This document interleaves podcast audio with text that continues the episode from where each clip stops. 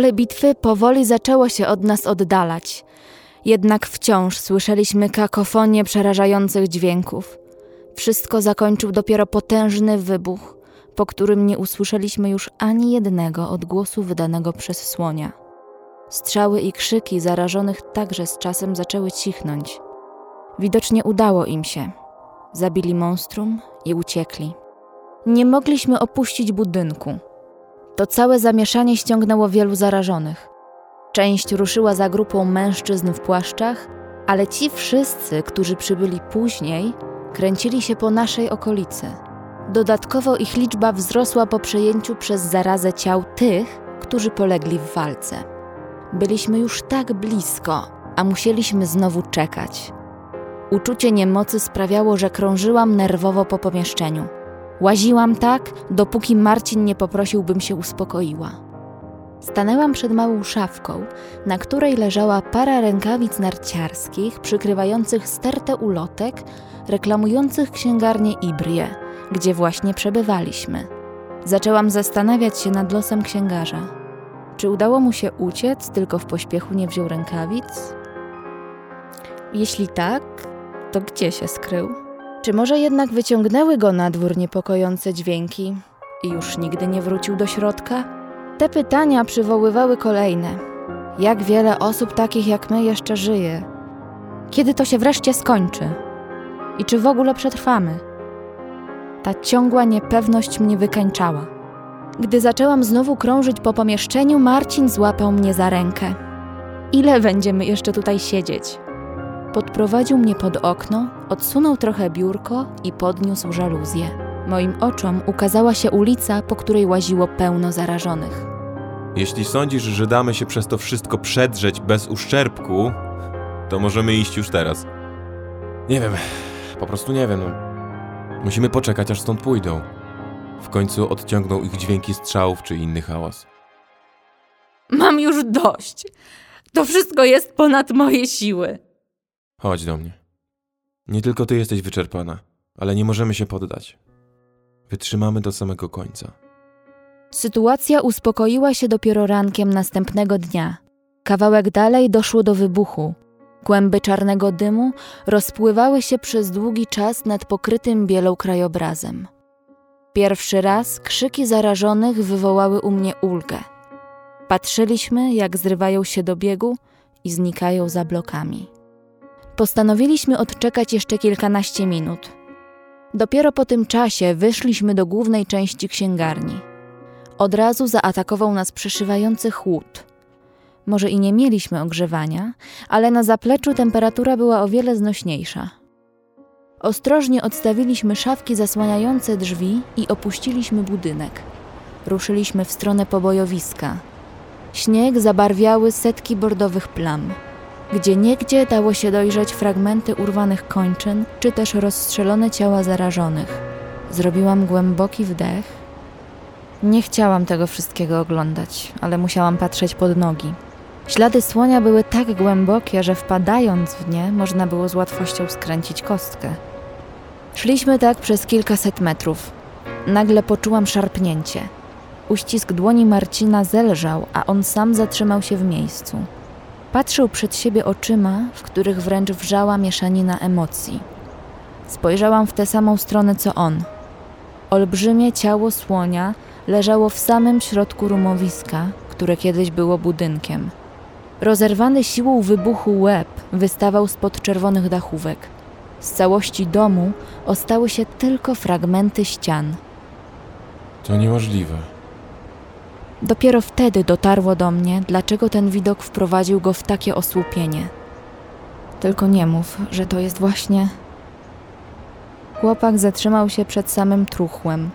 Obszedł je dwa razy wokół i po prostu usiadł na kawałku drewnianego bala pozostałego po dachu. Przegraliśmy. Usiadłam obok niego i poczułam, jak ogarnia mnie słabość. Jedyne wejście do bunkra znajduje się tą kupą lodu, mięsa i gruzu.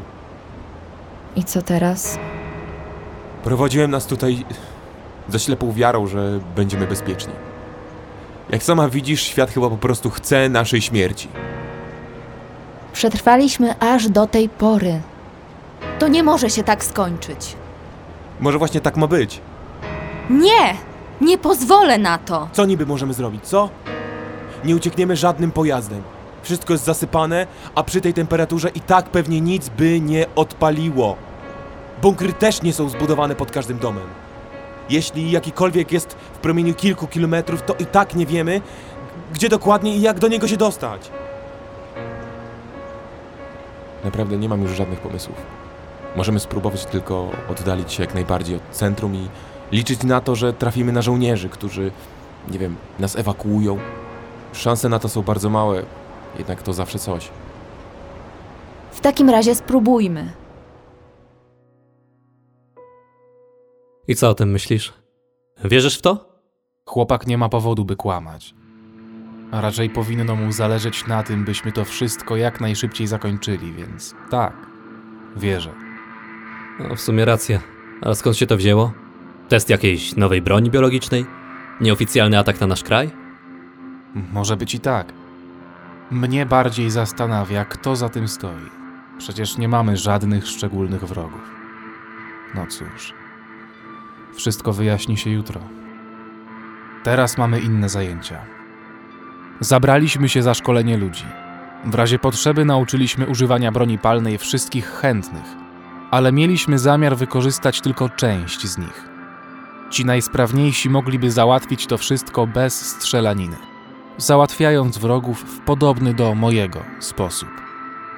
Bandyci rozeszliby się po budynku, nawet nie podejrzewając, że zostaną wykończeni po cichu. Nakazałem, żeby porozstawiać twarde przedmioty do ogłuszania we wszystkich taktycznych miejscach. Kolację zorganizowaliśmy podobnie jak obiad. Zanieśliśmy jedzenie i picie do sali konferencyjnej, po czym znowu zwołaliśmy wszystkich ludzi. Ich humor znacznie się poprawił. Dzięki nam odżyła w nich nadzieja. Mogli się zemścić, a później pozostać tutaj do ewakuacji, w razie wypadku mając się czym bronić. Rozdaliśmy ubrania zbirów. Te, które pozostały, wrzuciliśmy do schowka z trupami. Normalne ubrania ukryliśmy w jednym z pomieszczeń, do których znalazł się klucz. Nie chcieliśmy, aby wrogowie odkryli, że tak naprawdę weszli w pułapkę. Stanąłem na warcie przed głównym wejściem posterunku jako pierwszy. Chłodny powiew wiatru utrzymywał trzeźwość umysłu. Nic nie przerywało martwej ciszy. Księżyc w pełni oświetlał ulice, zapełnione zasypanymi samochodami. Tak spokojnie nie było nocą w żadnym normalnym mieście. Wydawało się to piękne, ale jednocześnie przerażające. Wiedziałem, że gdzieś poza zasięgiem mojego wzroku polują zamarznięci. Marek przyszedł o północy. Wymieniliśmy tylko parę słów. Musiałem zregenerować siły. Nie wiedzieliśmy, co zastaniemy po dotarciu do domu, o którym mówił Karol. Obudziła mnie jakaś kobieta, mówiąc, że mój przyjaciel zauważył niedaleko małą grupę mężczyzn w płaszczach. Nakazałem jej, aby zabrała wszystkich bez strojów do cel i przekazała przebranym, że mają przygotować się do działania. Wziąłem karabin i podszedłem do wejścia. Obok Marka stał jeden z byłych więźniów. Grupa była prawie na miejscu. Nie tego się spodziewałem. Mężczyzn było tylko kilkunastu. Wyglądali na strasznie zmęczonych. Moglibyśmy ich rozstrzelać na miejscu, ale postanowiliśmy działać zgodnie z planem. Strzelanina znacznie by nas spowolniła. Od razu ściągnęłaby wszystkich zarażonych z okolicy. Co wam się stało? Zaatakował nas słoń. Pierdolony słoń pokryty lodem. Weszliśmy do środka. Część nowo przybyłych od razu rozeszła się po budynku. A jak powiodło się wasze zadanie? Macie to złoto? Oczywiście, szefie.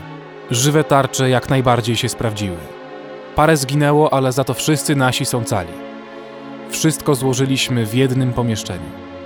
Prowadźcie. Wyciągnąłem z kieszeni płaszcza pęk kluczy. Otworzyłem drzwi i wpuściłem szefa do środka. Podszedł do kubki złotych sztabek. Od razu wymierzyliśmy w jego stronę karabiny. I to mi się podoba. Dobra robota. Ale nie pasuje mi jedno. Tak konkretnie to wy. Może ci idioci nie pamiętają z kim pracują, ale ja znam dobrze każdą twarz. Zakładam, że wszyscy... Nudzisz mnie. Nie masz nam do powiedzenia nic ciekawego? Brodacz uśmiechnął się obrzydliwie i splunął mu w twarz. Uciekaj!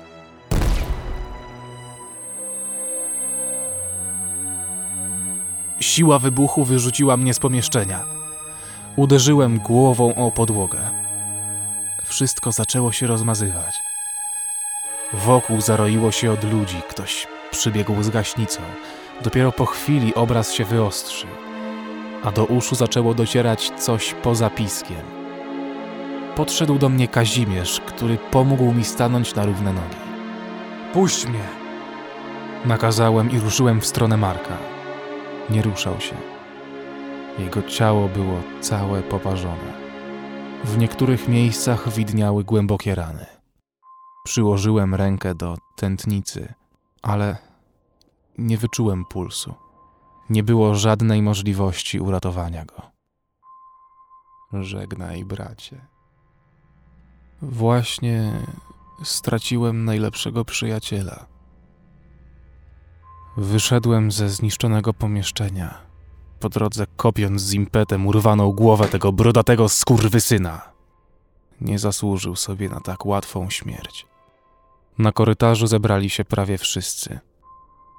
Patrzyli na mnie z szacunkiem i smutkiem.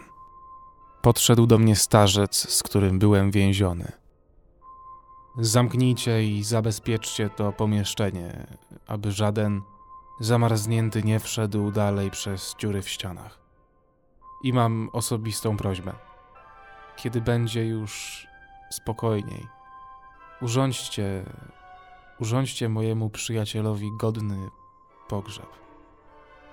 Zrobimy co tylko się da, chociaż w taki sposób będziemy mogli się odwdzięczyć za ofiarowaną nam pomoc. Jeden z mężczyzn przyniósł do pomieszczenia obok całe moje opancerzenie wraz z dodatkową bronią dla Karola i Kazimierza. Zawołałem ich. Wyruszamy, nie możemy czekać. Wyjdziemy drugą stroną, bo tutaj zaraz będzie pełno zamarzniętych. Podszedłem jeszcze raz do starca. Pilnujcie się tutaj. Czuję, że niedługo może być gorąco. My sobie tutaj poradzimy. To wy bądźcie ostrożni. Powodzenia!